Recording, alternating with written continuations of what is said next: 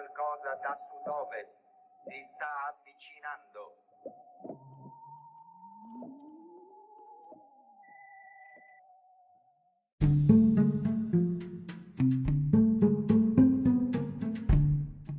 Benvenuto a Stramp, ventunesima puntata.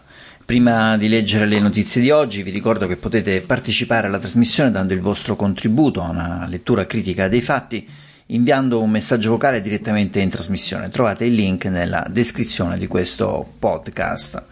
Stramp è la rassegna stampa post-apocalittica, una lettura spero sempre più collettiva dei fatti del giorno, dell'attualità e della politica. Oggi avremo ben due ospiti. Molti mi hanno chiesto in queste settimane di sperimentazione di questa trasmissione che si chiama Stramp, il cui sottotitolo è Le notizie intorno alle notizie di Vincent Russo. Ma perché leggere ancora i giornali nel 2020? Eh, tu sei un esperto di social media, perché non parti dai social? La risposta è semplice, perché i giornali, soprattutto in Italia, contribuiscono a determinare indirizzare ancora in buona parte l'opinione pubblica. L'ho spiegato nella puntata dal titolo I giornali contano. Naturalmente non ignoriamo i social, anche oggi avremo un ospite direttamente dai social network. Ma dobbiamo partire dalla lettura dei giornali per capire ancora quest'Italia, passatista, conservatrice e ancora molto arretrata, lo stiamo vedendo in queste ore con le polemiche su Silvia Romano. Andiamo a leggere le prime pagine di oggi, mercoledì 13 maggio 2020.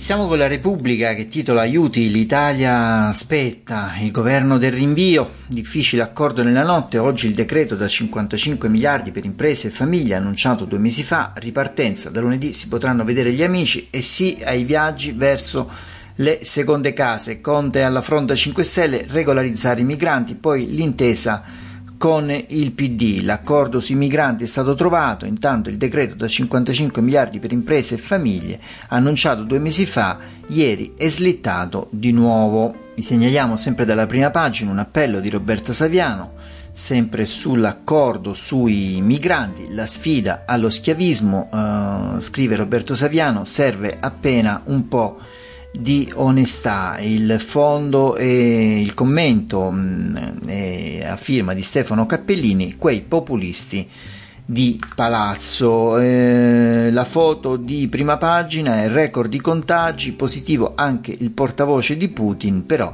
non stiamo parlando d'Italia, stiamo parlando della Russia, c'è eh, un memoriale, un uomo rende omaggio ai medici morti per Covid a San Pietroburgo.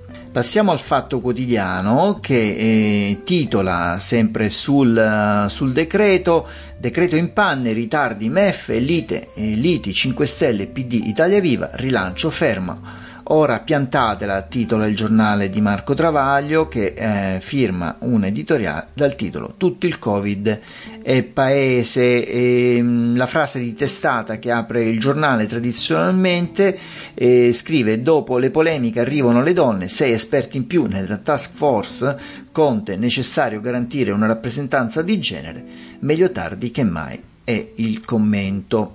Il manifesto Braccianti, l'ultimo no dei 5 Stelle, Conte, la sintesi, la sintesi sulla regolarizzazione c'è, eh, a tutta pagina, però il titolo eh, c'è il governatore della Friuli Venezia Giulia, Giulia, leghista Fedriga, e scrive il manifesto eh, tutta pagina affondato. La nave Lazzaretto per gli anziani di Trieste malati di Covid in un vicolo cieco le opposizioni alla regione Friuli Venezia Giulia cantano vittoria non si farà il governatore leghista Federica all'angolo scarica la decisione sulla commissione sanitaria, ma la relazione eh, tecnica non esiste, spunta l'alternativa. Un uh, ospedale, C'è, ci sono due interventi mh, di Nadia Urbinati, la sociologa, che dice perché eh, l'appello noi sovietici e i liberali di Confindustria si dà conto del, dell'appello di cui avevamo parlato nelle puntate eh, precedenti, questo famoso cosiddetto appello degli intellettuali di sinistra che ha raggiunto le 20.000 adesioni contro gli attacchi sciacalli al eh, governo. Poi eh, l'altro, mh, mm, dalla prima pagina, l'altro editoriale è Silvia Romano, il reality show della nostra politica estera di Alberto eh, Negri. Andiamo al giornale diretto da Alessandro Sallusti che titola Ha vinto il terrore, la Jihad ringrazia Silvia e l'Italia, al capo di Al-Shabaab, con i vostri soldi compriamo le armi dal 96 spesi 30 milioni per gli ostaggi, lite tra la madre della ragazza e la ONG. Il messaggero eh, decreto la sfida Conte Movimento 5 Stelle, maratona notturna per il rilancio, lite sui migranti. Eh, il Premier arginare il caporalato, no dei 5 Stelle. Svolta eh, sulla cassa integrazione sarà l'Inps a pagare ok dei governatori 10 miliardi per le piccole e medie imprese, sì a 3.500 posti in rianimazione. Corriere della Sera, le liti frenano il decreto, governo diviso sui migranti, eh, coperture finanziarie, mascherine e polemica.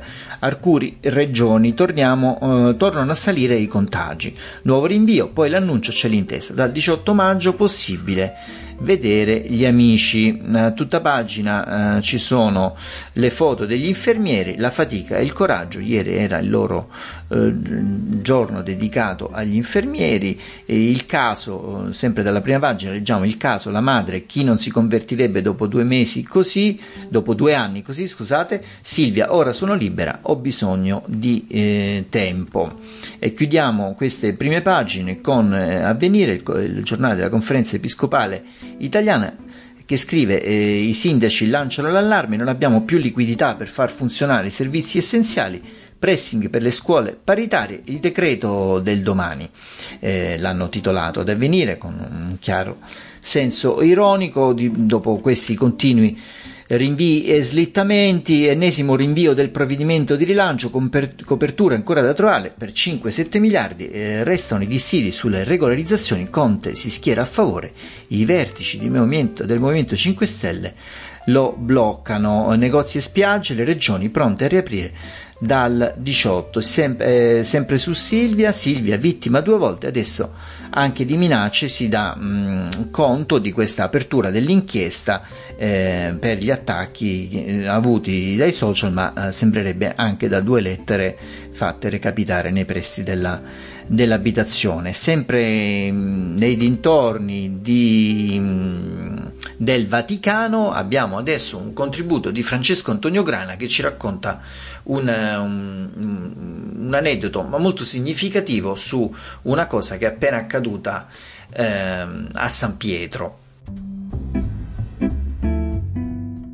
Una scelta sbagliata. Sì, quella di sospendere la diretta delle messe quotidiane del Papa da casa Santa Marta è sicuramente una scelta sbagliata, perché ogni mattina alle 7 milioni di persone, anche quelle lontane al mondo ecclesiale, si fermano per poco più di mezz'ora davanti alla tv e ascoltano l'omelia di Francesco. Una gioia per lo share. Queste pillole quotidiane di saggezza vivono tutto un giorno sui siti di informazione e G. Dal 19 maggio non sarà più così dopo oltre due mesi e mezzo. Con il ritorno dei fedeli a messe dopo il lockdown, Bergoglio ha deciso di sospendere la diretta delle sue messe. In sette anni di pontificato non le aveva mai voluto trasmettere live, ma con il divieto dei fedeli di poter partecipare alle celebrazioni, la fase 1 del coronavirus, aveva deciso di rompere questa consuetudine. Di giorno in giorno tanta gente si è affezionata a questo appuntamento, tanto da svegliarsi apposta per poterlo seguire in diretta. Peccato spegnere la luce rossa. Speriamo che il Papa ci ripensi, anche per non dare un dolore ai palinsesti.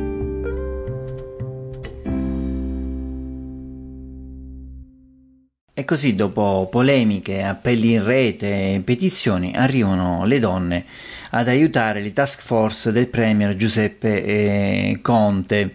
E ne leggiamo, mh, mm, vediamo chi sono da un articolo nel Messaggero che si intitola Palazzo Chigi arruola 11 donne esperte nelle due squadre di Colau e Borrelli, un articolo a firma di Giussi Francese in prima linea negli ospedali e nei laboratori di ricerca, due posti chiave in epoca Covid, ma non nelle numerose task force che stanno affiancando il governo nelle decisioni vitali per il Paese. Dopo le proteste, i flash mob virtuali, le petizioni come quella degli esistono che in pochi giorni ha raggiunto oltre 8.000 firme e le mozioni parlamentari, finalmente a fase 2 avviate il governo ha deciso di colmare un buco che stava diventando quasi una voragine. Quindi ieri il premier Giuseppe Conte ha comunicato di aver integrato le due task force più eh, rilevanti per l'emergenza sanitaria con 11 donne. 5 vanno a dare il contributo al comitato guidato da Colau che si dovrà occupare della ricostruzione del paese dove finora le donne erano 4. Altre 6 prenderanno il posto nel comitato tecnico scientifico guidato dal capo della protezione civile Angelo Borrelli, che finora era composto solo da uomini, 20 membri, tutti uomini. Le donne nominate hanno tutte profili altissimi. Cotra, Colau potrà avvalersi di esperte nell'analisi nella, nella comprensione delle esigenze dei flussi della società, quali Linda Laura Sabatini, direttrice centrale dell'Istat, Enrica Amaturo, professoressa di sociologia alla Federica II di Napoli, Marina Calloni, professoressa di filosofia politica e sociale nell'Università degli Studi di Milano Bicocca, quest'ultima ha anche fondato il primo centro universitario in Italia dedicato al contrasto alla violenza domestica.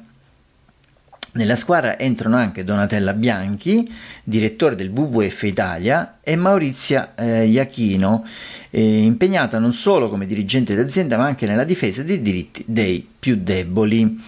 Eh, sono donne che sanno leggere e interpretare le tabelle riuscendo a vedere oltre i freddi numeri, donne che sicuramente possono dare un contributo determinante. Le scienziate invece hanno profili eh, più da scienziate le sei esperte che il Premier Conte ha proposto a Borrelli.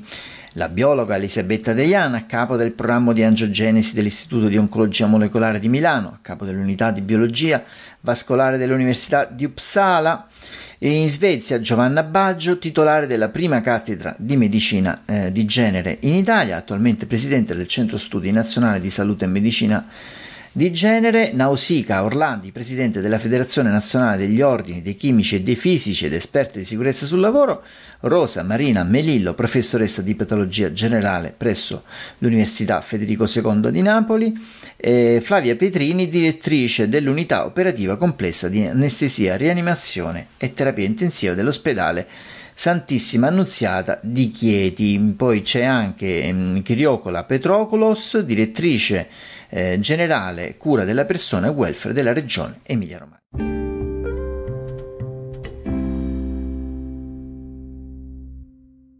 Quindi abbiamo visto che queste sono le donne che piacciono a Conte, naturalmente non dal punto di vista estetico, dal punto di vista professionale, scelte dal Premier per rinforzare le task force dell'emergenza, ma è innegabile che in questi mesi abbiamo anche assistito a un fenomeno in rete abbastanza curioso, ovvero la fascinazione di Giuseppe Conte da parte delle ragazze, delle donne, delle bimbe. E, ehm, vi volevo leggere qualche titolo di articoli apparsi in rete in questi mesi, Umida se Conte appare, il Premier è un sex symbol, eh, oppure eh, Siamo le bimbe di Conte, tutte pazze per Giuseppi, tra ironia e cuoricini, le dichiarazioni d'amore sul web per il Premier, commenti piccanti e fotomontaggi, il nuovo gioco sui social. E a proposito di questo gioco, abbiamo con noi una delle animatrici in rete di questo gioco, eh, e si chiama Alessia, è di Napoli e ha mm, inaugurato un canale con le sue amiche, un canale Instagram che si chiama Le bimbe di Giuseppe Conte proprio. Eh, ci siamo fatti da, re, da, raccontare da lei come nasce appunto questa, questa cosa, cosa pensa del governo al di là dell'aspetto estetico del Premier e sentite cosa ci ha raccontato.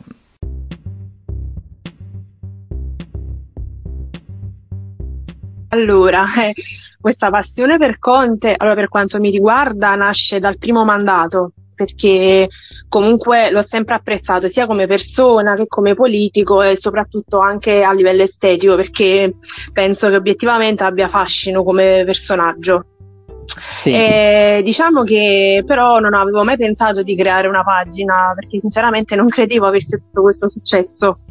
Poi con l'evento della pandemia, una notte commentando su un gruppo WhatsApp con delle amiche abbiamo deciso di, di giocare creando questa pagina e alla fine poi è cresciuta man mano con l'evento storico. No, allora, eh, sia su Instagram che su Facebook, però eh, diciamo che principalmente gestisco su Instagram perché c'è maggiore riscontro e poi comunque si parla tramite meme. Quindi ah, diciamo che, che è una pagina molto diversa rispetto alle altre che si sono create perché sì c'è l'apprezzamento però comunque noi puntiamo più che altro alla satira, a giocare, scherzare senza però cadere nel ridicolo insomma. Eh, avevo scritto che comunque in questo momento difficile anche loro uh, stanno affrontando un problema importante dal, dal do- cioè il più importante dopo il dopoguerra, insomma, e che comunque certo. noi cittadini onesti siamo orgogliosi di avere comunque al governo un presidente come Conte, ma anche tutta la sua squadra di ministri che comunque stanno collaborando.